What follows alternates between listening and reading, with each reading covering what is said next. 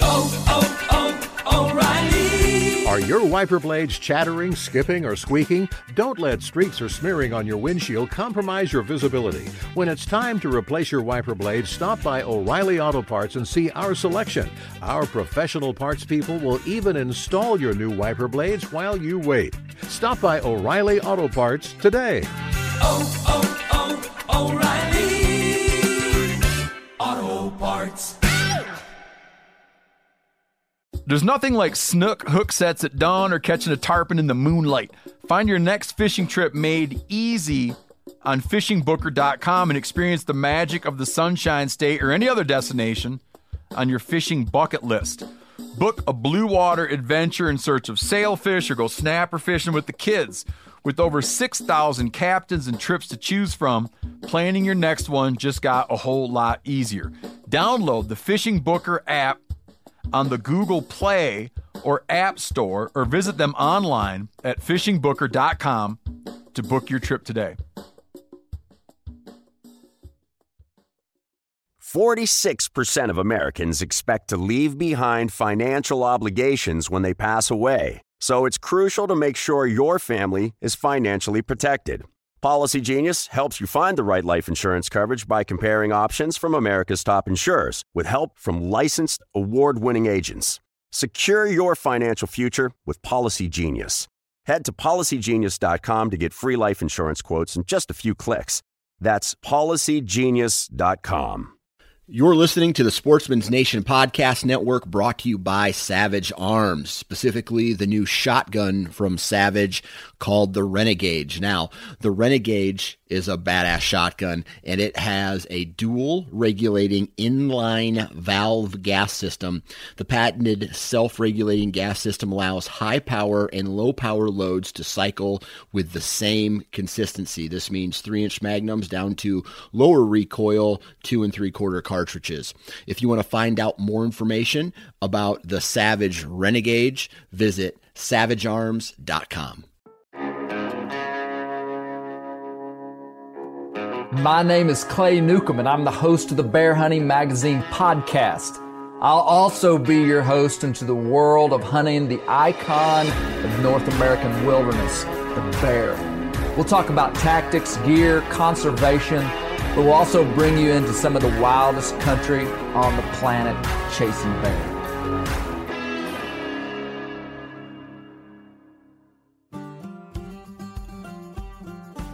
On this podcast, we talk about part two of the book, The North American Model of Wildlife Conservation. The linchpin of relevance. Yeah, I think this is a good podcast. Like, we kind of got about halfway through the, the book last time Yep. in episode 77, two episodes ago. Mm-hmm. And this time we kind of cover the second half. So I think I think people will enjoy the conversation. I had Yeah. River Newcomb, Colby the Bear Tech Moorhead with Yep. me. Yep. So, man, this stuff is just so important that we know it. Mm-hmm. And you know, this is just like a little little cheat sheet that you can listen to and hopefully pick up a few things that you'll remember. Yeah. Okay. Um, hey, spring bear season is is is going on, man. Yeah. Guys are posting pictures of bears that they're killing. Uh, you know, we talk about how the seasons are disrupted right now, but there's lots of spring seasons going on. Mm-hmm. Yeah. Uh, in Idaho, residents can hunt. Mont- you know, lots of places people are hunting. Season to be flexible. That's right. And uh, so, if you're hunting, check out. If you're if you're baiting bears, it makes no sense for you not to be using some Northwoods bear products, smells great. some commercial scent. So check out northwoodsbearproducts.net. Mm-hmm. Um, look at uh, if you're a houndsman. We have a lot of houndsmen that listen to this podcast. Hey, we ask you to be loyal to the people that are being loyal to us. If you enjoy this podcast, Yep. uh, the guys at DU, Buddy Woodbury, good guy. Mm-hmm. Hey, I want to make an announcement about DU. They're mm-hmm. starting a podcast. True story. Buddy Woodbury and the guys at W Hunting Supply are starting a podcast. Episode one's available now. episode one's available now, and it's Yep. an all hound podcast. You know, mm-hmm. our good friends at Houndsman XP have an all hound podcast. Yep. You hear us talk about them, and we'll continue to talk about them. Mm-hmm. Now, our buddies at W have an all hound podcast as well. Yep. And so uh, you can check those guys out. And lastly, our friends at the Western Bear Foundation. They got a name drop inside of this podcast, didn't they, Colby? They did. As being they a did. nonprofit hunting conservation Yep. organization doing good things for wildlife. They are uh, they're a membership driven organization. And uh, Mm-hmm. I hate to even tell people this, but it's true. If you're a member of their organization, you get Bear Hunting Magazine, man. It's true. It's a it's a win win for Yeah. everybody. Yeah. Um, so, hey, the May June issue of Bear Hunting Magazine is in the ma- it's probably going to be in the mail by the time this podcast is sent out. It's hot in the press right now. Yeah, Yeah. it's a good issue. Oh Yeah. man, I love the cover. Yeah. I can't image. wait for somebody to say something about the cover. Yeah. it's a non-traditional cover. Yeah. Yeah. I mean- for a magazine. I'd say so. Yeah. It's not a bear. No, There is a bear in it though, there is. but you'll never guess what the how the bear is displayed in Until such an you see it. artistic way. Yeah. Yeah. So it's a good, really good issue. Just excited about people getting it. And hey, subscribe to our magazine, Bear Hunting Magazine. Uh, Twenty-five dollars a year. You can get uh, get six issues. Forty-five for two years, or three years for sixty dollars. Which that's man. Anything I do, I look for the longest possible way that I cannot be harassed by them trying to get me back. Yeah. Like really, like if if there was a five year membership to some organization that I liked, I'd just be like, yeah, I'll do it. Mm-hmm. Yeah. Yeah. So you should do that with us. I'm for it. So on to the podcast. On the podcast. The date, the date is April the twenty first, two thousand and twenty, and we're at the global headquarters of Barony Magazine. Hey, just today on my Facebook feed, I had a memory pop up. And it was a memory that two years ago in 2018, I killed a turkey on public land in Arkansas mm-hmm. using Izzy, Yeah. my mule. Yeah. Do you remember those pictures? Wait, Trevor? how many years ago? Remember just, that? just two years ago. And uh, that hunt was a super cool hunt because I went into some pretty deep backcountry for here in Arkansas on the mule. Sound, you know, I, I left the truck at daylight basically, and rode the mule back into this area. And the whole time I was I was owl hooting when it was appropriate early in the morning, owl hooting. And then once it got like past fly down time and like an hour into daylight, I would just I would just cut and cackle and call. We're using the diaphragm off the mule all the way back into where I was wanting to go. Mm-hmm. When I got back into about where I was wanting to go, I had a trail camera that I had left through the winter. And so, you know, it was April 21st, first time I've been up there. And uh, I checked the trail camera, had a little card reader deal and the the camera died around April the first, but there was a long beard in front of that camera on March the twentieth. Mm-hmm. Well, I just kept going back in and got to about where I thought turkeys might be. Tied up the mule, had yet to hear a gobble. I hadn't heard a gobbler. Tied up the mule, walked 150 yards. The first time I called, turkey gobbles. I go into high speed, move forward about 40 yards, sit down, call one more time. He's closer. Two minutes later, kill a gobbler. Walk back to the mule. First time the mule has ever seen a gobbler. And I was still training the mule, conditioning the mule to haul game and stuff. She hadn't hauled a bear by that time. She hadn't hauled Yeah. a deer. Mm-hmm. So I didn't know how she was going to act with a turkey. Anything unusual with an equine animal has the potential to flip them out. Anything. Yeah. I mean, you can walk up with a Walmart sack in your hand or a bag of Oreos, which I've never done. Uh, you know, presumably anything can flip them out. Well, I walk up with this big old gobbler, which to a mule would be a big stinky critter, and Izzy just never batted an eye. And I had about a 18 inch piece of paracord that I cut off, and I tied and made a loop between the spur. You know, underneath above the spur, I tied it Yeah. made a loop, tied it on the other spur, threw it over that saddle horn. Yeah. Had a celebratory cup of jet Jetboil coffee. And a fist And- pump. Uh, yeah, and a in a private fist pump Mm-hmm.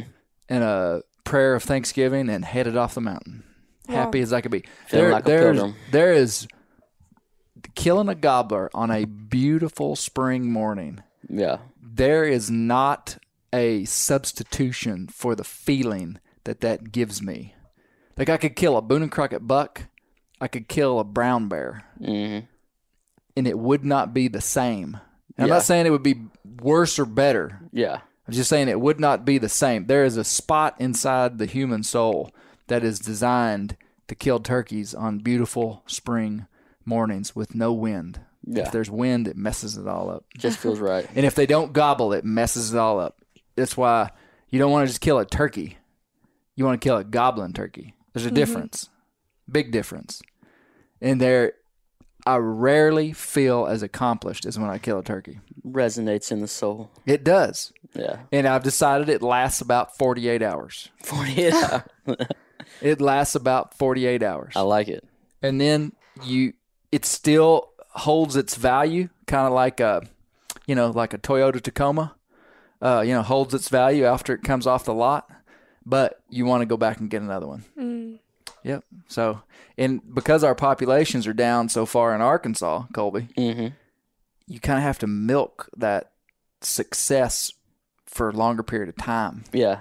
because I didn't kill a turkey last year in Arkansas Yeah.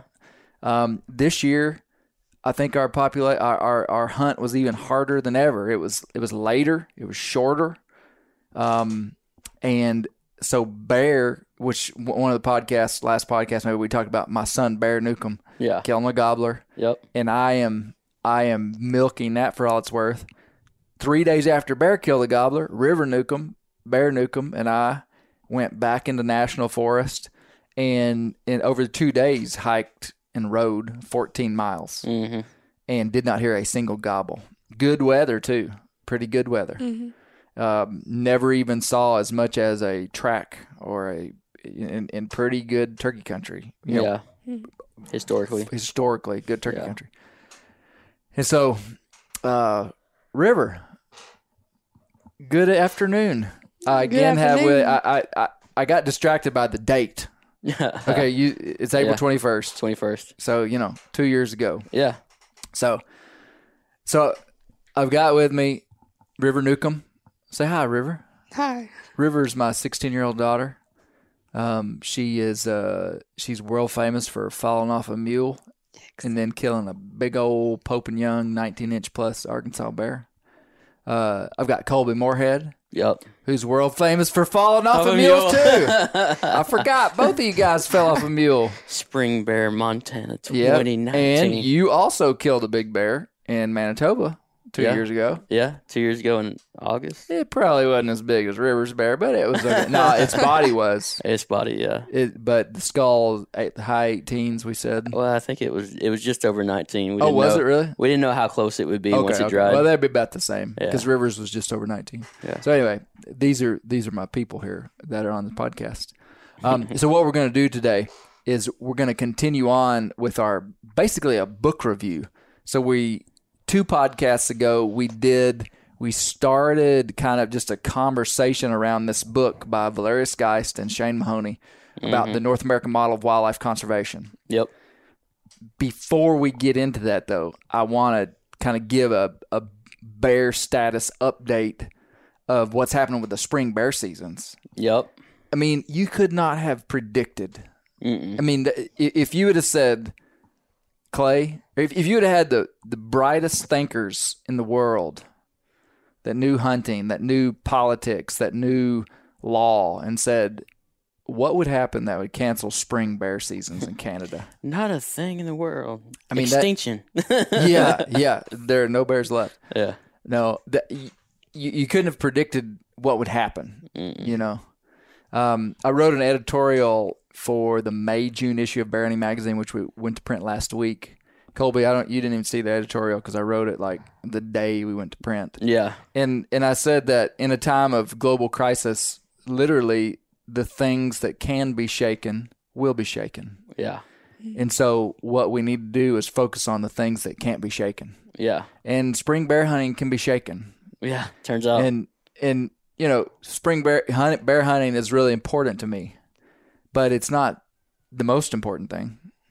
And uh and you know, now is the time to uh it's really an amazing time for families to to focus on relationship hmm I mean, we may never have another time in our life when we're all together this much, uh, Yep. you know, inside individual families and homes.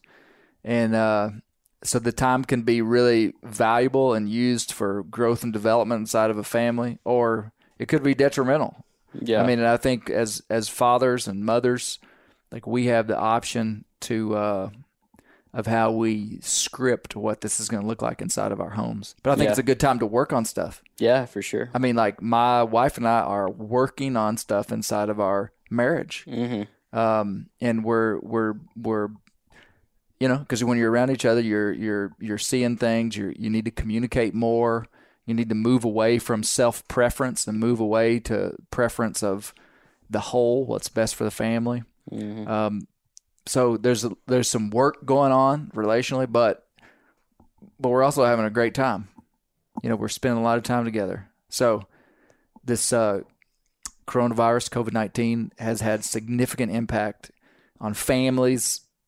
And for the relevance of this podcast, we're going to talk about what it's done for bear hunting Yeah. Because currently the Canadian border is shut down hmm except for essential traffic. River, do you know what that means? Like the people that have to work, Yeah. maybe. Seems like w- w- bear hunting should be essential. Yeah, that's doesn't essential. Yeah, for like, yeah. Yeah. What if I rolled up there and I was just like, "Hey, I, you know, I publish Bear Hunting magazine. Yeah. I got to go to Canada." Yeah. They'd let me through. Probably. Do y'all remember that would. one border guard that me and Brent Reeves talked about when we uh, smuggled that watermelon into Canada? yes. Wait. The the one he wouldn't have let us through. he was Because you'd had fireworks. Well, that, that, that's what he. That's what he asked. He was like, "What kind of fireworks you got?" I was like, "What?" I said, "Firearms." What kind of fireworks do you have? I don't have any fireworks, man. Anyway, he wouldn't have let us through. Yeah. Yeah. But essential travel. Okay, so so let's just give a quick rundown. And this may not be the totality of it, but this is pretty close. There there are nine states in the US that allow spring bear hunting, okay? In the lower four, well, nine states. And then almost all the Canadian provinces except for like Nova Scotia um, and some of the higher Canadian provinces like Nunavut. And so essentially all the Canadian provinces have a spring bear season. Mhm. Currently in the U.S., Washington State has totally shut down their bear hunt for the year. yeah. Okay, so you can't hunt in Washington. Uh, Oregon, the bear season is open, as I understand it. Um, Montana uh, came out about two weeks ago, and they closed down non-resident bear hunters coming into the state, Yeah. which that directly has affected us mm-hmm. because we're we we are were planning a trip to Montana this mm-hmm. year. So, but on the 24th of April, which is just a few days from now, they are going to decide what they're going to do. yeah. There's speculation that they're going to open it up to non-residents because Montana has hardly been hit by the coronavirus. They have very few Population. a yeah. small population, so it's not spread. It's been one of the states that hadn't been hit very hard, so they're trying to kind of open back up the borders. Um, they did say they sent out a uh, bulletin to people that basically said they're considering. What did they say? Um, well, it was essentially like they're considering open up the borders, and if it wasn't work related, you had to quarantine for 14 days if you'd been out of state. Ah, it, it was. They're giving some instruction. Okay. Yeah. Um, Wyoming bear season is open. Arizona bear season is open. Um, the uh, m- Idaho bear season is closed to non-residents. Residents can hunt, just like in Montana. Residents can bear hunt. Yeah. Not they they've closed down the sale of non-resident tags in Idaho with no prescription. You know, no no future casting that they're going to open it up this year, Yeah. which really hurt a lot of people that were going to go up there. yeah. Um, many of the so let's talk. Okay, so let's move from the U.S. into Canada. Most Canadian bear outfitters have canceled their hunts for this spring. Yeah. We wrote a story in the May June issue of Bear Hunting Magazine where we talked about the the economic impacts to bear hunting outfitters in Canada. You know, we have a lot of great relationships with bear outfitters in Canada For sure. that's that's what we've kind of built uh, a lot of what we do for our people that get our magazine is hooking them up with Canadian Bear Outfitters, the right Yeah. ones. Um, we wrote this article, and I want to kind of give a picture because somebody may maybe somebody booked a Canadian bear hunt, and then the outfitter is like, "Well, we're not going to do it," and you've already given them a non-refundable deposit Yeah. and maybe there's some question about how this should be handled. Well, in this article, we basically encourage people to just be patient and let the outfitter have some time to figure out what they're going to do when they've now lost basically potentially half of a year's income Yeah. and um, and the way that these outfitters work, especially baited bear hunts in Canada, is that you give the outfitter a uh, you give the outfitter a deposit, Yeah. and then they buy supplies for their camp and bait for that spring hunt long in advance. I mean, they would. Yeah. have done that back in January, February for Yeah. sure, Yeah. March, and so potentially the money that you gave them has already been spent on the hunt that was you were potentially supposed to come on. Yeah. So a lot of times maybe that money is not there for them to give back. Yeah. And as much as people may think that bear outfitters are rich, they're not. Mm-hmm. No. I mean, I, I described it to somebody today that didn't know the hunting world. And I said, you know, the people that we work with that are these bear outfitters, man, they're just good, hardworking people that are wanting to make a living doing, being their own boss and, and mm-hmm. essentially living off the land. Yeah. I mean, they're they're not doing it to get rich. Yeah. Uh, you know, there are some outfitters in different places that probably money is a big motivation, but not somebody that's making their living off black bear hunts. No. And um, and so what we encourage people to do in this article is just be patient. And uh, Jill Paradis, uh, Riverside Lodge, one of our good outfitters in our magazine from Manitoba, uh, he was quoted in the article, and he said, "If you have booked with a reputable outfitter, you have nothing to worry about because they are going to make it right. Now, it may be next year." hmm You know, they're they're they're going to have to do some finagling, but just be patient Yeah. and uh, and and I think that's what we've got to do all the way around in a time of crisis, even from just a standpoint of just you know, I mean, nobody wants to be out money, and you know, it's kind of a hard deal. Yeah. But uh, but uh, my encouragement to you, if if you have booked a hunt, is just be patient, Mm. and uh, you'll get you'll get your hunt. Yeah. And so, uh, um, that's good stuff. That's good stuff. River, what do you think? No, River doesn't want to talk. She's shaking her. You got no comments on the Canadian Bear Outfitters? You've never been to Canada. I've never been to Canada. I want to go there for my senior trip though. Oh, And really? go on a bear hunt, What kind of bear hunt you want to do? A brown bear hunt. But I said that to you once, and you said, Wait a minute. You can't hunt brown bears in Canada. I'm in Alaska. You want to do a? She wants to do a brown bear hunt in Alaska for her senior trip. Yeah, yeah, yeah. Not Canada. Okay. It's But- big, big dreams. This next. Big dreams. You know how much that costs? Yeah. That's the one that okay. I wanted to go to Alaska to do a brown bear hunt, and then you said that I would probably rather go to Canada. That's why I got it mixed up. So I do want to go to Canada and do the black bear hunt. Yeah. Mm-hmm. That'd be awesome. Colby, your thoughts? Yeah.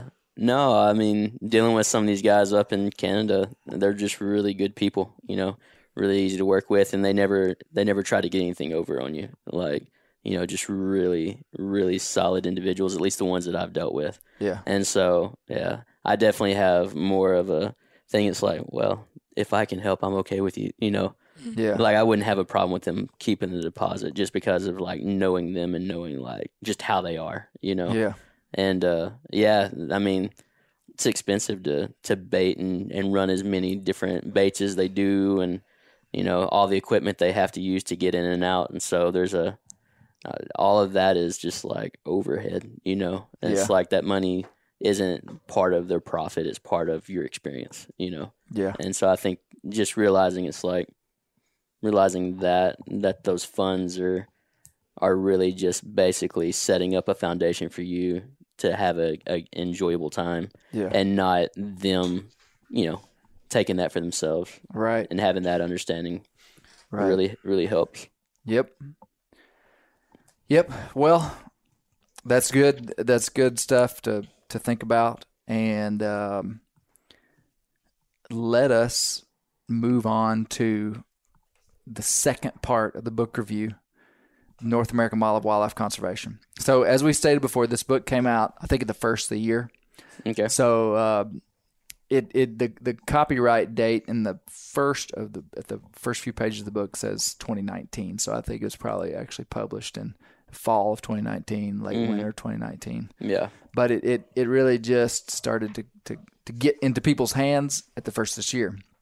So what we said was that we're trying as as a hunting community, we're trying to establish our relevance in modern times. That's what I think that we're trying to do. And if you're if you're not trying to do that, um, you should be.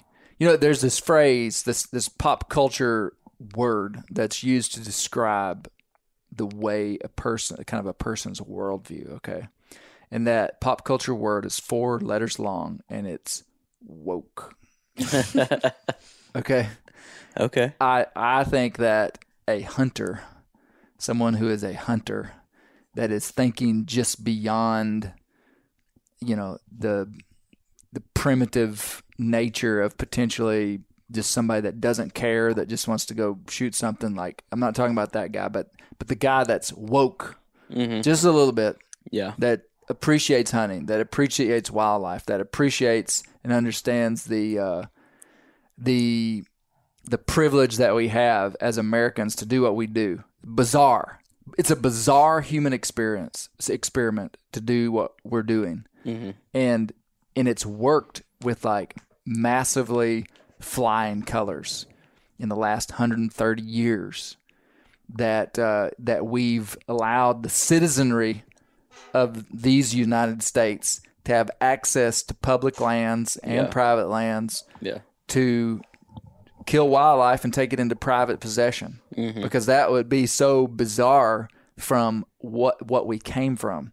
So you know the foundation of the current American governmental system and our people was that we came from other places and that people were persecuted and so they left persecution, they left tyranny. They came to America looking for freedom. And so over where a lot a lot of people would have come from, the founders of this country, wildlife was owned by the noblemen at mm-hmm. different times. We set up kind of reviewing, okay? Yeah. Wildlife was owned by the king. Literally, the king of England owned wildlife. And then sometime in the 1500s, there was an, an act made where they said, oh, okay, the king doesn't own it all, but the landowners own the wildlife that's on their land. Mhm. And who were the landowners of the time? The Rich folk. noblemen. No, so essentially, the peasants, the the common man, was taken out of the hunting equation, and uh, the king actually used that law to disarm the citizenry of Europe. Uh, I mean, of, of the United Kingdom of England at one time, because I don't have a lot of detail on that, but but he they used that to be like, hey, you can't hunt, so you can't have guns. Yeah. We also talked about okay, so so that's where we came from. So this whole idea of the citizenry owning wildlife is a bizarre experiment. I mean, because think about it. If you said we are going to try something new on this massive continent to save wildlife, and here's the idea. We're not going to cinch it down to just where the elite few get to hunt. That that would seem to be the safe call for Yeah. those in power Yeah. but guys like Teddy Roosevelt and you know the founders of this this the ideology of the North American Model of Wildlife Conservation said, you know what? For this to work long term, people need to have vested interest inside this. People need to receive benefit when this thing succeeds. Mm-hmm. People need to have a reason to want to preserve wildlife. And inside of that reason, there would be culture built where we where we report po- poachers, where we don't want over harvest of this year because we're already thinking about next year. Yeah. And so, like, it was this essentially bizarre experiment where they said, you know what? We're going to let the common guy, anybody that is, you know, is free from a criminal record and has access to a weapon to hunt, which in this country, that's been one of the founding principles of this country, the Second Amendment, our ability to hold and bear arms, which the North American model hinges upon the common man having guns. That's that's incredible. So it's Yeah. it's not just you know I mean we talk about the Second Amendment and stuff and and there's lots of different narratives inside of that, you know. Uh, but I think it's pretty cool that one of the narratives is that the Second Amendment is a big part of the success of wildlife in this country, which is counterintuitive. Yeah. You would think if you give every hillbilly and redneck a gun, that they would kill everything, Mm-hmm. but they don't, because the culture has been built in such a way that uh, you know there are poachers, there are people that break the law, but they are a lot less than they used to be. I believe.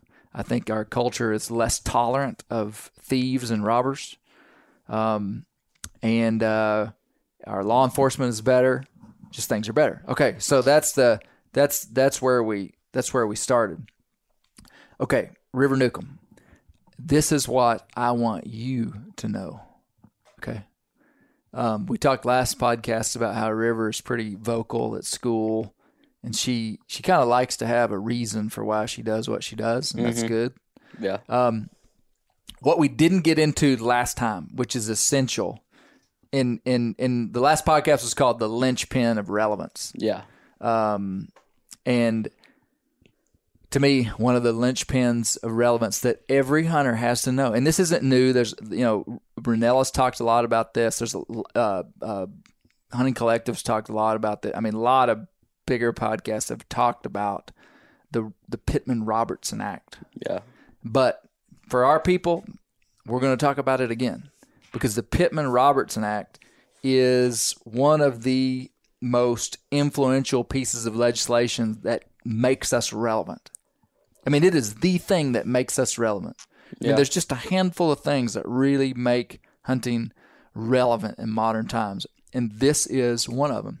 And so the the the Pittman Robertson um, Pittman Robertson Act is technically th- that's kind of like the colloquial name, like the common usage name, Yeah. uh, but it's actually called the Federal Aid and Wildlife Restoration Act. What's it called, River? The Federal Aid Wildlife Restoration Act. That's right. Um, do you know when it was signed into law and which president did it? Colby, do you? Don't Man, I always, I always want to guess Roosevelt. Yeah, I would guess Well- Theodore Roosevelt.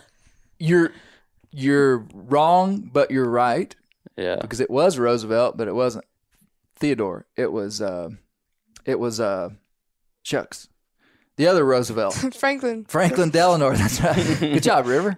Yeah, it was Franklin Delano Roosevelt in, Yeah. in 1937. Okay. Okay, so by the 1930s is essentially when the North American model was in full bore, widespread usage. Okay. Yeah. In the last podcast, we talked about what the North American model is and, and, and the seven sisters of conservation. Okay. And I may go back and review those. But so by the 1930s, pretty much all those things were enact. They were enacted. yeah. And uh, so the Federal Aid and Wildlife Restoration Act was signed into law by President Franklin D. Roosevelt on September 2nd, 1937. Okay, River. Long time before I was born, long time before Colby was born. Uh, Pawpaw Newcomb was born in 1948, Gary Newcomb. So just give you a little, you know, 11 years before Pawpaw was born. Dang. Um, so, but listen, this is what it, the Pittman Robertson Act is funded through an 11% federal user pay fee or excise tax.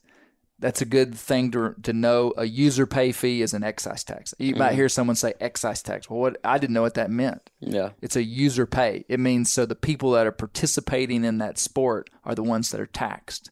So an excise an excise tax doesn't mean that uh, bread at the grocery store, the tax you pay on that does not go to this. Yeah. So if you never hunt, if you never buy firearms, if we're going to look at what actually pays it, like you don't mm-hmm. pay into this. Yeah. So this is a user pay excise tax on these things, and this is important. You need to know this. Mm-hmm. Sporting arms, that means firearms, mm-hmm. archery equipment, Yep. and ammunition, and it's a ten percent tax on handguns. So there's a differentiation. So there's an eleven percent tax on sporting arms, archery equipment, and ammunition. So broadheads, bows, arrows, fletchings, anything that has to do with archery is taxed at 11% rate above the standard tax. And that money is collected by the federal government and goes into a big fund. Okay, it's uh, c- collected by the U.S. Department of Treasury, and these funds are apportioned each year as grants to the states and territories by the U.S. Department of Interior and based on a formula set forth in the Act. Okay, and so basically, what it boils down to is that the physical size of your state and the number of licensed hunters is how the formula works for how much money that you get from Robertson Pittman. Okay. But therein, uh, there, there's another critical piece of it is that uh, basically the federal government through this pays 75% and the states pay 25%. So basically if if if the state of Arkansas got $75,000 in Pittman Robertson mm-hmm. money, That is put 25 up. they would have to pay 25,000 mm-hmm. uh, from wherever Yeah. whether they got it from license sales or whether they got it from whatever however they got it. Does that Yeah. make sense? Mm-hmm. So they're trying to make the states have a stake in what they're doing too because we all know that sometimes government money, you know, is it's just if it's free money, it's you know sometimes used in ways inefficient ways. So basically, it's it's putting some responsibility on the state. It's like if you're going to use this money for this, then you got to put some in there too. Yeah. Um. So here is the next question: Is uh, what is it used for? Do you know, Colby? I know Because see, that's we we know the and see, I I, did, I can't say that I knew this that well, but it's like Yeah. what's it used for? So it's it's I one thing to say we fund conservation. Yeah. I you know for some reason I don't think it's all like wildlife related things. I I want to say it's even like other projects like for parks and stuff like that. Yeah, Like recreational things, not solely wildlife. gun ranges is what you're thinking of. Gun ranges. Yeah. Yeah, there's there's a specific allotment of Robert Pittman Robertson Yeah. money that is that is that goes to public gun ranges. Okay. Um, but let's see. We need one Let's- of those around here. Yeah, we do. We do, and we don't have one. Yeah. Okay, of the funding available to the states, more than 60% is used to buy, develop, and maintain wildlife management areas. Okay. Over 4 million acres have been purchased outright since the program began. So 4 million acres have been purchased outright. Nearly forty million acres are managed for wildlife under agreements with uh, other landowners. So Pittman Robertson money goes to fund wildlife management areas Yeah. and to a- acquire habitat. Okay. Yeah. Uh, I'm gonna I'm gonna flip over to another section of the book right here, where, um, you know, there's a there's a place in here where it talks about exactly what. Uh, it's kind of spread out, but Robertson P- Pittman Robertson money is used for Wildlife management areas. wildlife management areas, buying land, academic research. Okay. That's a big one. Yeah. Because uh, the whole the the linchpin of this model Mm-hmm. is that scientific. Based. scientific based data, Yeah. research data is used. And so, like uh, Mike Chamberlain, the turkey doc that's been on Rinella's podcast Mm-hmm. and Land and Legacy, Yeah. um, he said that a lot of his turkey research in the southeast has been funded by Pittman Robertson money. okay. So they fund research projects. So they fund, and the way that works, River Newcomb, is that like if you went to school to University of Arkansas and decided to get your master's in biology or your hmm. PhD in biology, you might say, "Hey, I want to study turkeys in Arkansas," and you would submit a proposal, and they would have to pay you and pay for your research, and it would cost a lot of money. Yeah. Uh, and so that Pittman Robertson money would go to fund that. Yeah. Okay.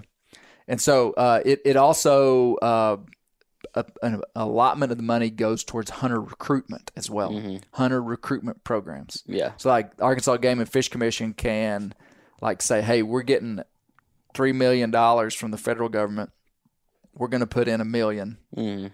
We're going to use some of that money for boat ramps and wildlife management areas hmm and uh, we're gonna we're gonna use some of it for building some outreach programs to recruit new hunters. That Yeah. may be advertising. That may be, you know, building online programs for kids or something, you know, whatever. And then they may say, and we're gonna buy, you know, there's 350 acres that's privately owned in the middle of this wildlife management area. We're gonna buy that. Mm. Uh, they may say we're going to clean up this gun range. We're going to buy a new gun range. You know, there's a a lot of different stuff. That's what Pittman Robertson does. Yeah. Um, I want to say that there's been there's another place in this book where it talks about how much l- actual land has been purchased from Pittman Robertson, hmm and it's a, it's a massive amount of land. Yeah. Um, so this money is essential. And and if we're talking about relevance of modern hunting, it's a user pay fee. I mean, hunters and firearms users are paying for this. hmm Hikers, bird watchers, bicyclers, they do not pay into this. Yeah. I mean, and so it's like, you know, some people might have, some people could, you know, the devil's advocate could be like, you know, w- well, just because you pay for it doesn't mean that you're the only ones that gets a say in it in a democratic society. Yeah. But it's a hard thing to argue against. It's like, well, we're the ones paying for it. We've been the ones paying for it since 1937 Yeah. um, and I and that is good. That's really good. It's really good stuff. But okay, River Newcomb, how much money does Robertson Pittman Robertson fund? Uh, uh, Here's another question. We're going to look at. There's this one section in the book where it talks about how much money hunters contribute an- annually Yeah. to conservation Yeah. and it breaks it down into three categories. Okay. The first one is actual Pittman Robertson money. Okay, listen to this. And this is just statistics from one year, 2016, would have been four years ago. Okay. In 2016, $695 million was apportioned to state wildlife agencies in the United States from the exci- excise tax collected on hunting and shooting purchases, which is the Federal Wildlife and Restoration. That was the Funds. payout. Like how much went to the states? Yep, 695 million. Okay. 695 million. So that went to all 50 states, presumably. hmm You know, so you know you can do the math. Let's do the math here. Like, what's 695 divided by 50? That's like uh, 12. Uh, blah, blah, blah. do yeah, get your calculator. Get your my calculator. out. Yeah, I don't. let's do just get a on general idea of like if it was apportioned equally out to the states. Thirteen point nine. million each. Yeah. Okay. Well, that's Mm-hmm. that's good. If okay, we we it, but we know not everybody's equal because there's little states. Rhode Island's out.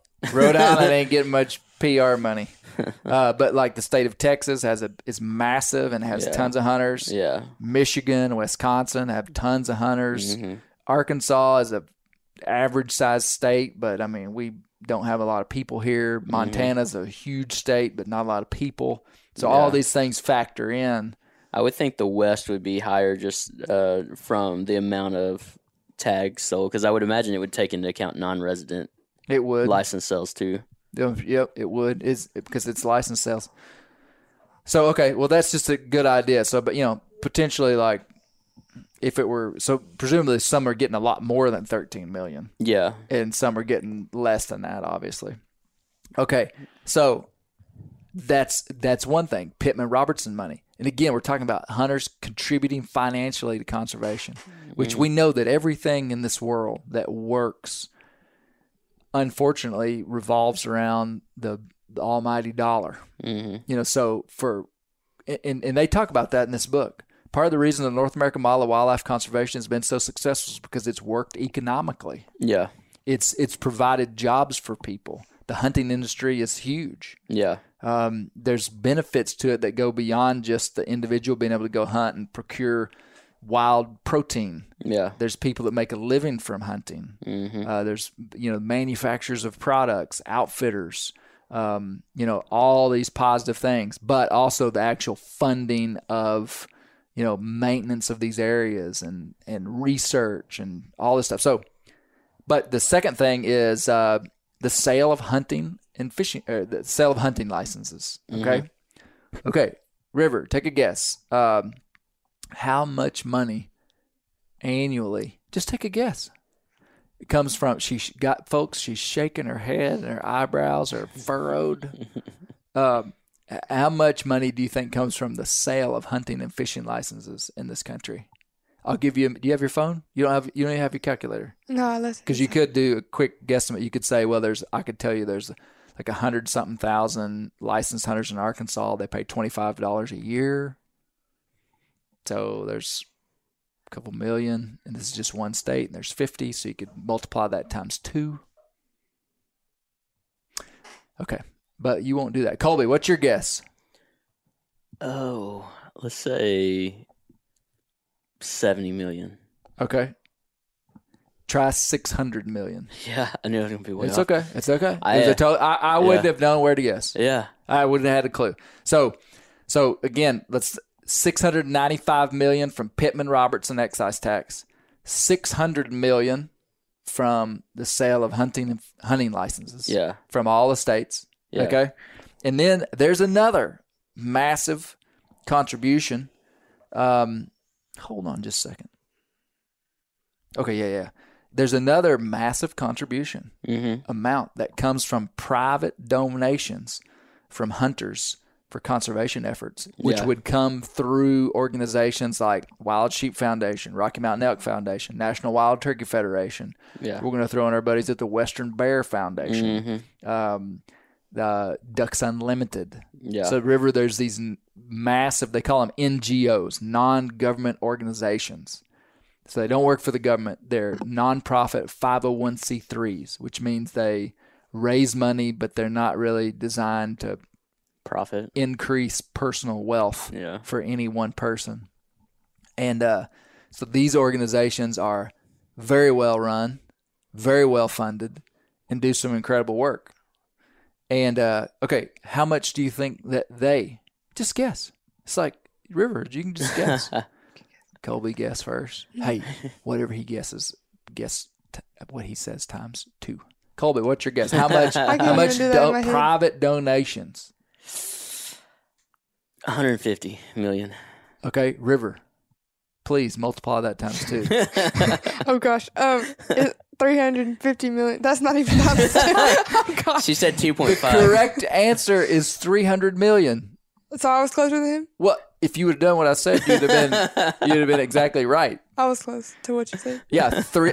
I was amazed at that number. Yeah. 300 million Wow. In donate private donations. So that means what? Rocky Mountain Elk Foundation. And so, mm-hmm. you know, they're taking donations from they're taking small mm-hmm. donations from people through membership funds and different Yeah. things, but there's also some big players in conservation. I mean, mm-hmm. the wealth of this country is pretty much unprecedented. Yeah. I don't really understand big money, Mm-hmm. but there are people that have big money Yeah. and they need tax write-offs and, Yeah. and I mean some of them may be totally th- th- their donations are truly because they care about wildlife which I mean I'm sure a lot of them are but I Mm-hmm. Mean like these these groups are getting big money from some individuals Mm-hmm.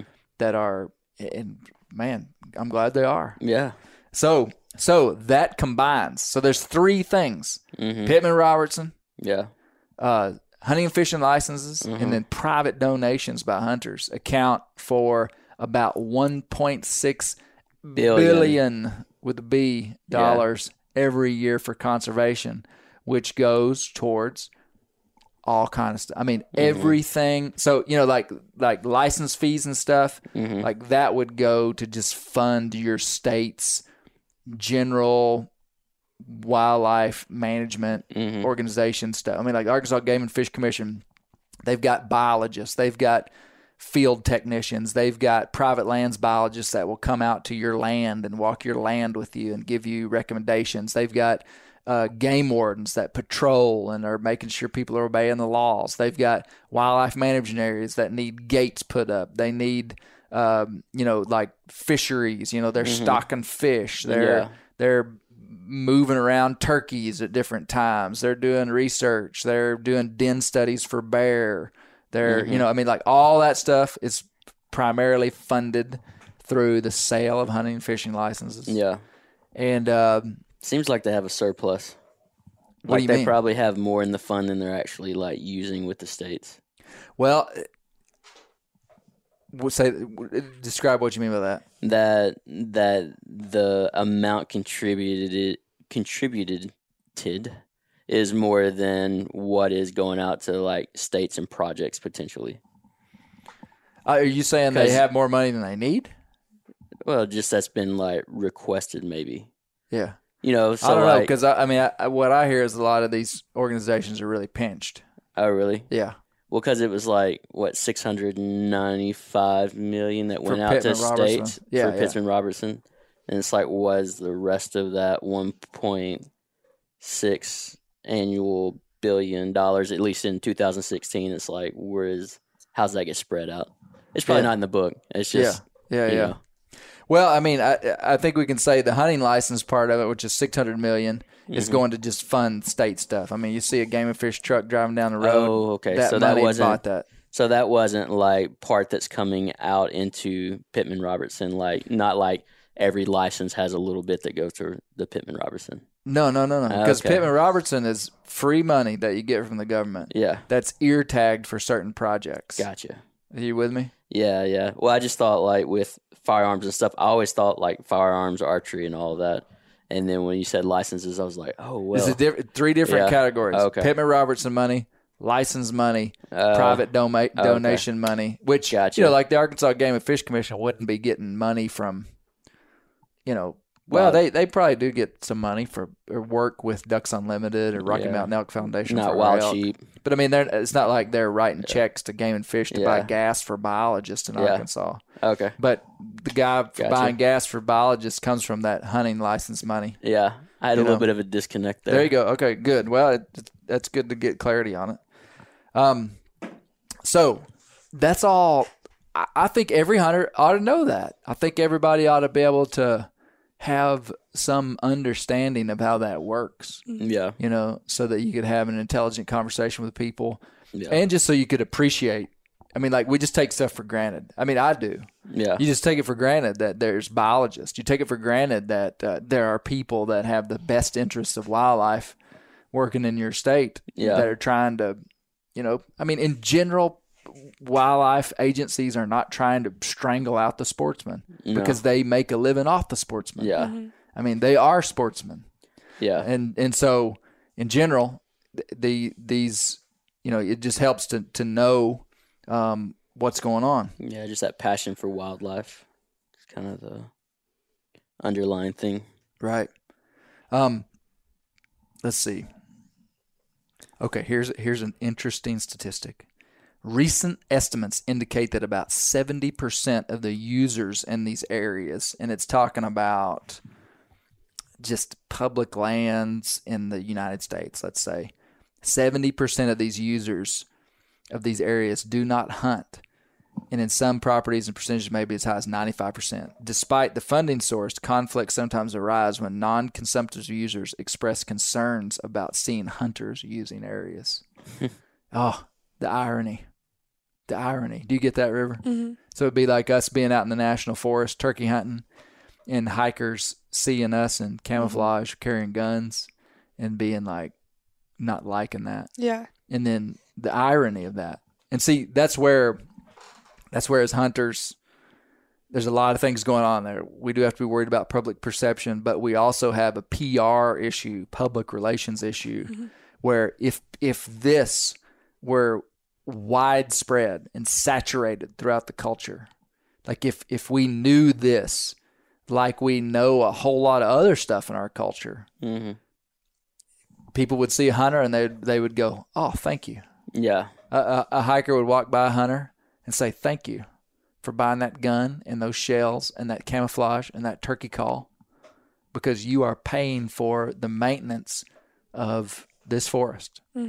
I mean, that's truth. Yeah. and, and not the you know that that's you know i mean th- like the forest service isn't fully funded by robertson pittman act that's not what i'm saying mm-hmm. Yeah. 'Cause that's not true because you know that non-consumptive user is you know if it's national forest is paying something into national forest but for wildlife related stuff Yeah. that is funded by by by hunters Mm-hmm. and then some wildlife management areas that are specifically wildlife management areas like owned by arkansas game and fish commission Yeah. uh, or owned by your state those are fully funded by the, the, the dollars of hunters Yeah. okay so the irony of it the irony um, let me see where are we going now um, there, so i'm just kind of perusing through this book trying to find different uh, different things that are that are of interest um, I keep going back to this idea of, self interest playing a massive role. Um, let's see. Do I want to read that or not? I think I'm going to. One of the greatest achievements, achievements and surprising aspects of the early North American conservation movement was the recognition that self interest must play a role in any long term effective strategy. The North American model, as it emerged, clearly represented a strong, practical approach that re- something of direct value to the citizenry of the day. It was in this frame of reference that hunting, defined as fair chase recreational pursuit, which was in contradiction with market killing, became the cornerstone of the North American approach to wildlife protection and enhancement. Yeah. So, this idea that the self interest of wildlife being owned by the citizenry is the is the crux, is the focal point of this model is uh that's pretty pretty amazing stuff. So the final chapter in this book is called Social, Economic, and Ecological Challenges to the North American Model of Wildlife Conservation. So Okay. The the model worked so wonderfully in the 1900s. It it truly did. You know, we talked about in the last podcast about how one of the critical components of this model is that the general citizenry understood and and approved of hunting as a way to gather meat essentially like that because if that wasn't mainstream then the model would collapse Yeah. like if there came a time when only 20% of the people thought hunting was okay to hunt you know it was okay to hunt for meat and 80% didn't the model would collapse Yeah. well the 19th century uh, not the 1900s uh, were were ripe for that. I mean, uh, you know, hunting participation was at its peak in the 1980s Mm-hmm. when I want to say there were like 16 million hunters, licensed hunters in America. Yeah. And but our population at the time was like 230 million people. So that was a fairly high percentage of hunters. Yeah. Today, I think there are um, 11 million licensed hunters in the United States. That may not seem like that big a deal. It's like, well, there's only 5 million less. Mm-hmm. But the population of the United States has increased by 100 million. Yeah. So we're now like 4.5% of the population. Yeah. So it's pretty significant numbers. And so one of the things that this book talks about is that in modern times, which I mean, we live in such a radically different world because of, and it's a lot of because of the internet, it's because mm-hmm. of globalization, it's a lot of different things. But th- they said, what are the challenges to the model? And they actually made a list. And and here are seven challenges to the model. We're not going to talk about all these. We're just going to talk about a few of them. Gotcha. But I think it's that's what we've got to think about as hunters. It's like, what are we what are we going to do different if we want this thing to persist? Yeah. And ultimately, if you want something to persist beyond your life, you have to assign it some type of like sacred value. Mm-hmm. I mean, because like I could just say, I mean, like I'll pro- I'm, you know, I'm middle aged.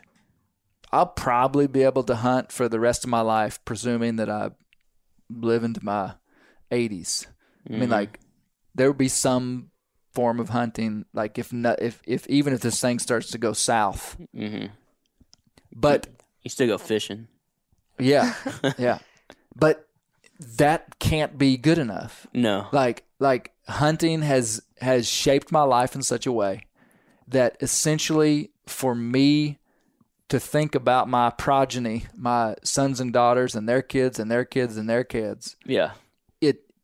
It it it it disturbs me to think that there could be Newcombs on the earth a hundred years from now that couldn't go in the mountains of Arkansas and hunt a bear Yeah. Mm-hmm. that that is essentially enough disturbance inside of me to say I want this thing to persist. Mm-hmm. Mm-hmm. And so we have to find ways to make it persist. But the the difference is, is that the world's radically different than when this model was at its peak of success. Okay? So now we're seeing all these challenges to the model and here they are. And that's what this book is the best book and- the only dedicated literature to the North American model of wildlife conservation. And if you haven't listened to the first one, you got to go back and listen to the podcast called "The Lynchpin of Relevance." Yeah. yeah, I don't remember which episode it was. Two episodes ago, 77? maybe seventy-seven. Okay, number one: challenges to the model, increasing human population. Mhm. Um, the the let's see, eighty-two percent of the people in North America live in urban areas. Okay. That means 18% of people live in rural areas. By 2050, uh, let's see, no, 82% live in cities in North America. Um, a half to three quarters of the glo- the globe are are urban. Um, six okay in the worldwide the united Na- united nations projects that 68% of the global population will live in cities by 2015 an increase of 13% over the current statistic whereas 82% of north americans already live in urban areas. Hmm so this is globally. That's an interesting statistic because it North America is more urban than most of the world. Yeah. So that's saying that a lot of the world still lives in rural areas and presumably are still connected to wild places. The global population is proje- projected to surge to 8.5 billion by 2030. So, I mean, the planet is just getting filled up with people. Yeah. People need space. Mhm. People need places to build houses. Yeah. Uh, we I see that even in rural Arkansas. Mm-hmm. In the 1830s, Gerstäcker, Frederick Gerstäcker, the explorer, Mm-hmm. the hunter that came over from Germany, that I love his book. Mm-hmm. If he came over to this place that had just become a state and was just this wild place, Yeah. and if you would have told him, hey, 100 years from now, uh, or well, 100, further than that, 170 years from now, this place is going to be so full of people that you will not be able to get away from people. Mm-hmm. Um, it would have been, he probably would have, he probably would have cringed. Mm-hmm. But I think about it uh, in the economics of even the way, and it probably is this way everywhere, but like people buy chunks of land and intentionally fragment it, Yeah. intentionally block it. You know, they'll buy a 60 acre tract of land and well, they'll split it into Smaller six, lots. 10 acre tracts mm-hmm. and sell that. People will buy those 10 acre tracts, put in water, put in septic, build a cabin, mm-hmm. and all of a sudden you've got six different owners on a 60 acre tract of land. Yeah. That doesn't seem that detrimental to wildlife, but when you start actually adding up the amount of forest that's being pushed over, mm-hmm. gravel roads that are being put in, the disturbance and fragmentation, uh, Uh, it starts to add up ecologically, you know, Yeah. for and and so okay. That was that's number 1, increasing human population. Number 2 is globalization. This is a threat to the model. Globalization would just mean that essentially as I understand it that that we're just becoming like one big nation. I mm-hmm. mean like throughout the 1900s communication would have been so limited that you could have pretty much like run your own country and your business was kind of your business in a sense. That's Yeah. not true, but in a sense. Today, with urbanization, I've got people that don't speak English that are commenting and tormenting the Bear Hunting Magazine YouTube channel hmm because that YouTube video is all over the world. Mm-hmm. And we've had people from hundreds of countries, or well, over a hundred. That don't use letters. Yeah, they use different Symbols, characters than the. English characters. Yeah. Commenting on our bear hunting stuff, globalization. Like, so people could look at some person doing something and think that is barbaric. They Mm-hmm. don't understand the culture. Mm-hmm. And we do it with other people too, though. Yeah. I mean, we can't just say they're just doing it to us because we do it to other people mm-hmm. as well in other cultures that we see that we never would have had sight into. Mm-hmm. And we say, that's crazy. Well, I mean, there's some things that are crazy, but I always say it like this is that hunting is very complex and it is not understood at a glance. And it takes an intelligent look to understand that the killing of something is actually a massive contribution and a scheme to save it. yeah. It's an odd shaped pill, but sometimes the truth is hard to swallow. hmm So, you know, somebody sees a hunter kill a bear on YouTube that's in some other place. They don't have bears in that place. They live in massive cities in that place. Mm-hmm. They think that hunter just killed the last bear on the planet. Yeah. They don't understand that black bears are thriving. They don't understand that the color phase bear that I killed was a black bear and not a grizzly bear. Mm-hmm. They don't understand that Pittman Robertson money that I paid taxes on when I bought that archery equipment is going to buy wildlife habitat for mm-hmm. that bear. They, they, they just don't understand. Yeah. Globalization. Yeah. So again, people's perception is really critical. So approval is critical for this model to work. Mm-hmm. So if, if the globe is becoming smaller and there's people that don't understand and don't approve, then that hurts the model. Okay. Number three, urbanization and the human nature divide, which uh, urbanization is just what we talked about. Um, that all these people live in cities. The human nature divide is where he goes into this book and says that like 50% of Americans do not know basic science.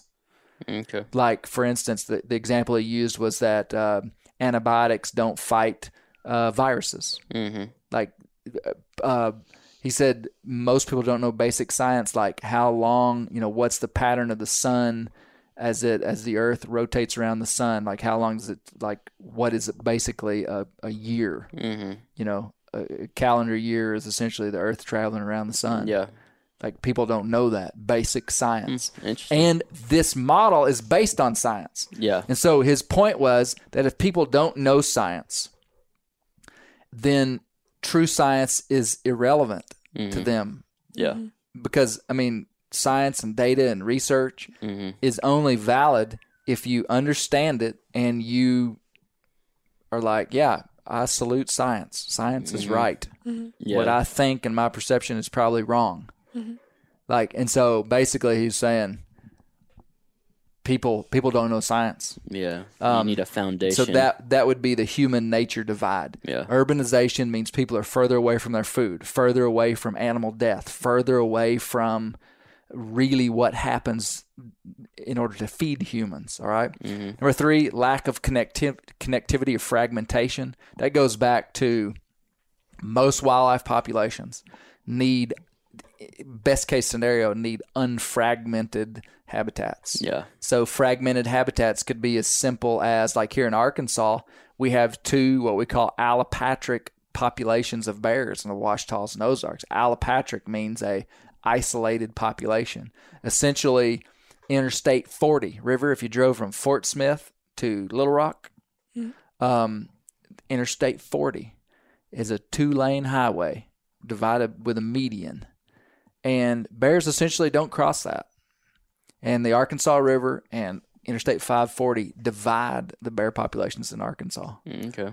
And that potentially has economic or not econ has biological impact Yeah. on uh, genetics has biological impact in a lot of different ways for these populations to be able to expand and spread fragmentation that's big time with. Uh, I read a study the other day about bobwhite quail that paved roads actually affect bo- bobwhite quail distribution and breeding and different things. You wouldn't think it. You think, well, Yeah, a quail can run guessed right across the asphalt. Yeah. It could fly right across it. Well, Yeah. fragmentation, it it messes them up. I mean, Mm-hmm. like these animals have have grown up for a gazillion years inside of an environment that was wild, Mm-hmm. and just in the last hundred years, paved roads have been instituted, Yeah. bridges, you know, fields where there weren't fields before, um, and so they've never had to deal with an asphalt road hmm fragmentation. Do you understand? Do you understand, River?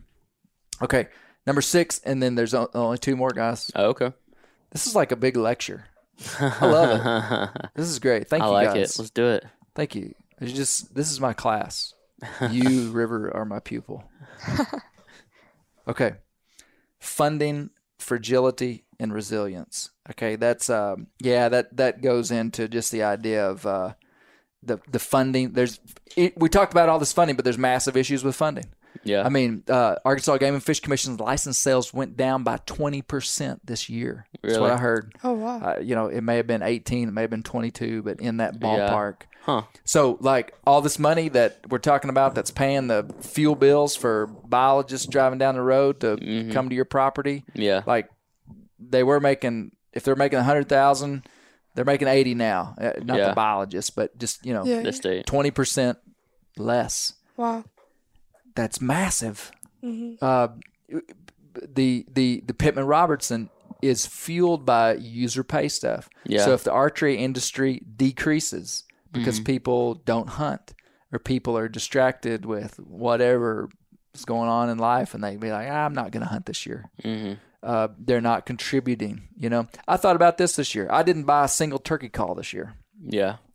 I'm 40 years old. I think I've bought a turkey call every year of my life since I was about 16. Yeah. I've gone to Walmart or gone to the sporting goods store hmm uh, and bought a turkey call, uh, multiple turkey calls. Yeah. Well, this year, because of this COVID 19 stuff, hmm I didn't. I just pulled the old call that I found out and worked around on it a little bit. A diaphragm call is Yeah. what I use. And I was like, well, that's okay. And then River wanted a call. And what did we do? We cleaned up one of mine real good and I gave it to you. I usually would have just bought you one because it's, you know, kind of gross. Kinda gross. Yeah. How'd it sound though? hey, River has turned into a good turkey caller. Really? I told River Newcomb, I said, hey, if you want to be a turkey hunter and legit, you got to learn how to use a diaphragm. hmm and she's learning. Um, so like, so th- there'd be taxes that would be on that turkey call, hunting Yeah. equipment Yeah. that I didn't contribute this year hmm uh, because of this COVID nineteen. We know there's all kind of financial implications, but so the funding is in jeopardy. And Yeah. that's why you know 16 million hunters in, in the 1980s now now down to 11.5 million hunters Yeah. those are the people that are paying for this. Mhm. And so there's massive potential issues with funding. And so that's why hunter recruitment is so massive. And we could do a whole podcast about hunter recruitment, and maybe we will. Yeah. But man, it the math is simple. Mm. If everybody that gives a darn about hunting would just try to replicate themselves Yeah. by one or 2 recruit one or two people, encourage people to buy a hunting license.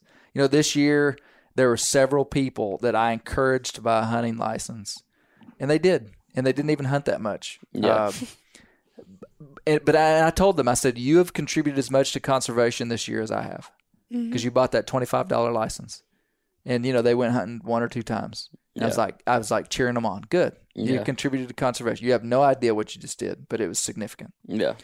if everybody was really an evangelist for what we're doing because i mean if there's 11.5 million of us and let's just even say a very you know let's say 20% of those 11.5 million are woke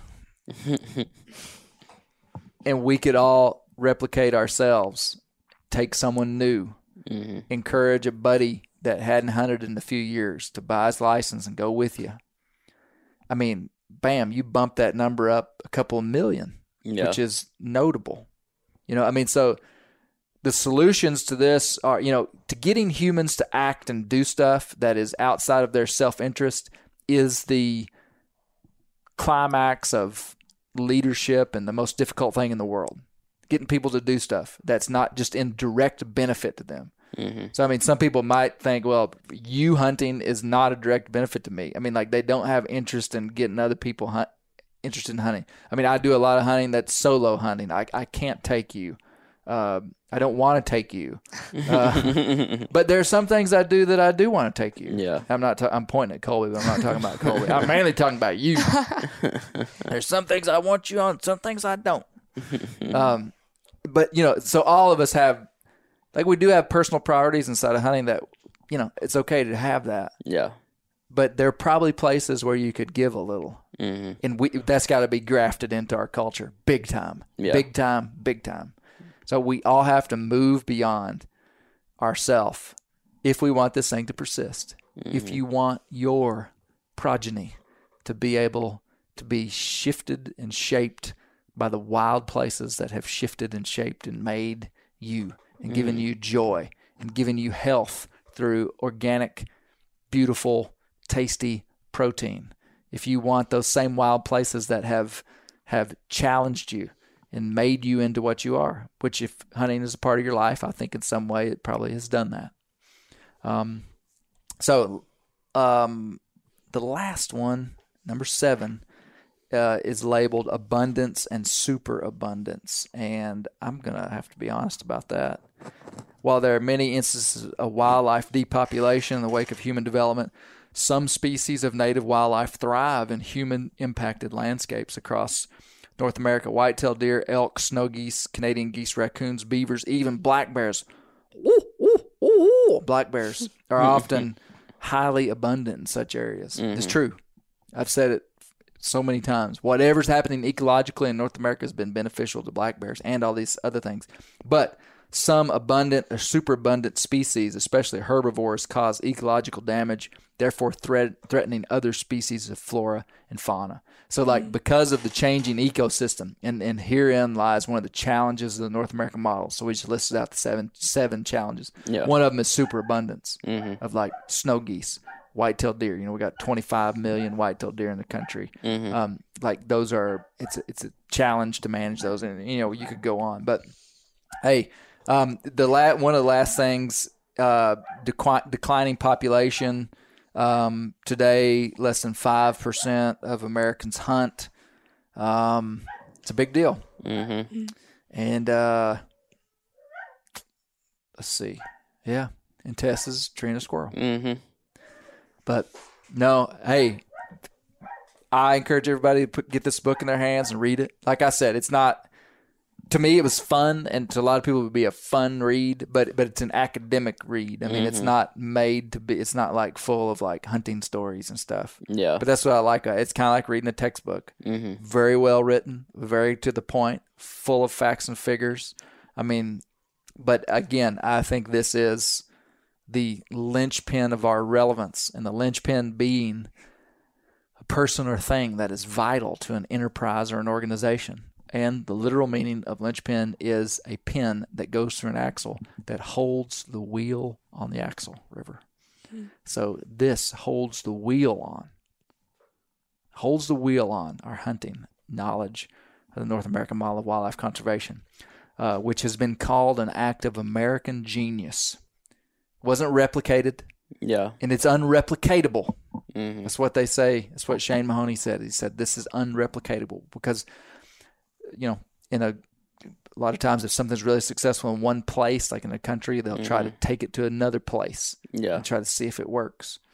And uh, because of the unique characteristics of this country, one being all the public land that we have, you know, about forty percent of this of North America's public land, Mm-hmm. um, and number two, armed citizenry. Mm-hmm.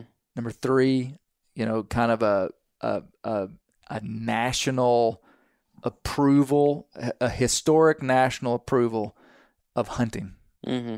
which really is essential. I mean, like so many of our the patriarchs of this country were hunters and were endeared patriarchs. You know, I mean, like Dan, like most people in this country.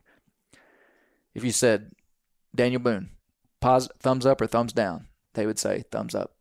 Davy Crockett, thumbs up or thumbs down, thumbs up. What do you know about Davy Crockett? He killed a bear when he was only three. Davy, Davy Crockett. They they would understand him as a hunter. I got just a small chuckle out of that song. Uh, because you know what do you, what would people think of when they thought of Davy Crockett? They'd think of hunting. Mm-hmm. What do they mm-hmm. think of when they think of Daniel Boone? They'd think of hunting. Mm-hmm. Um, you know some of these some of these hunters. Can y'all think of any others? River can't. No, Colby can't either. Come on, man. Man, I'm drawing a blank. Just hunters? I Can we mean- think of other hunters? I was I, those those two are pretty famous. okay, gotcha. You know, gotcha. Boone and Crockett. Yeah, yeah, yeah. Um, but there were a lot. There were a lot of other hunters that Yeah. were Yeah. nationally known and men that were hunters. But, but uh, so hey, that's all. Go Yeah. get this book, and uh, man, I think the more knowledge that we have, and as that knowledge is filtered through the life of a person that is that that cares and that is giving back and is being responsible inside the hunting world and being a positive representation of a modern hunter. I think it. I think it's helping, Mm-hmm. and and I and I think we're moving in the right direction. Yeah. But we do. We're massively. This book, in some ways, is a little bit depressing because it it does talk about the challenges. But hey, we were put here for such a time as this. Yep. So, River, what should people do? Keep the wild places wild. Because, oh, you want me to start from the beginning? Yeah. Okay, keep the wild places wild because that's where the bears live.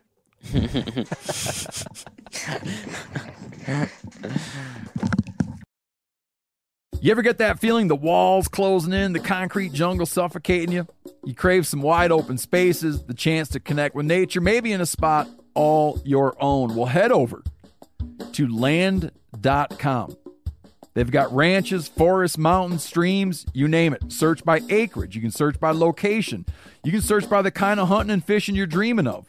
Land.com. It is where the adventure begins. Hey, we're going to take a little break here and talk about interstate batteries. Now, if you're like me, enjoying the great outdoors, you need gear that is as reliable as it gets. That's why I power my adventures with interstate batteries. I use interstate batteries in my boats. I use interstate batteries in my camper. Great for your truck, too. From Alaska to Montana, they're outrageously dependable. Battery is essential. With over 150,000 dealer locations, finding one is easy. For all your vehicles, land or sea, choose Interstate. Head to interstatebatteries.com and find your power today.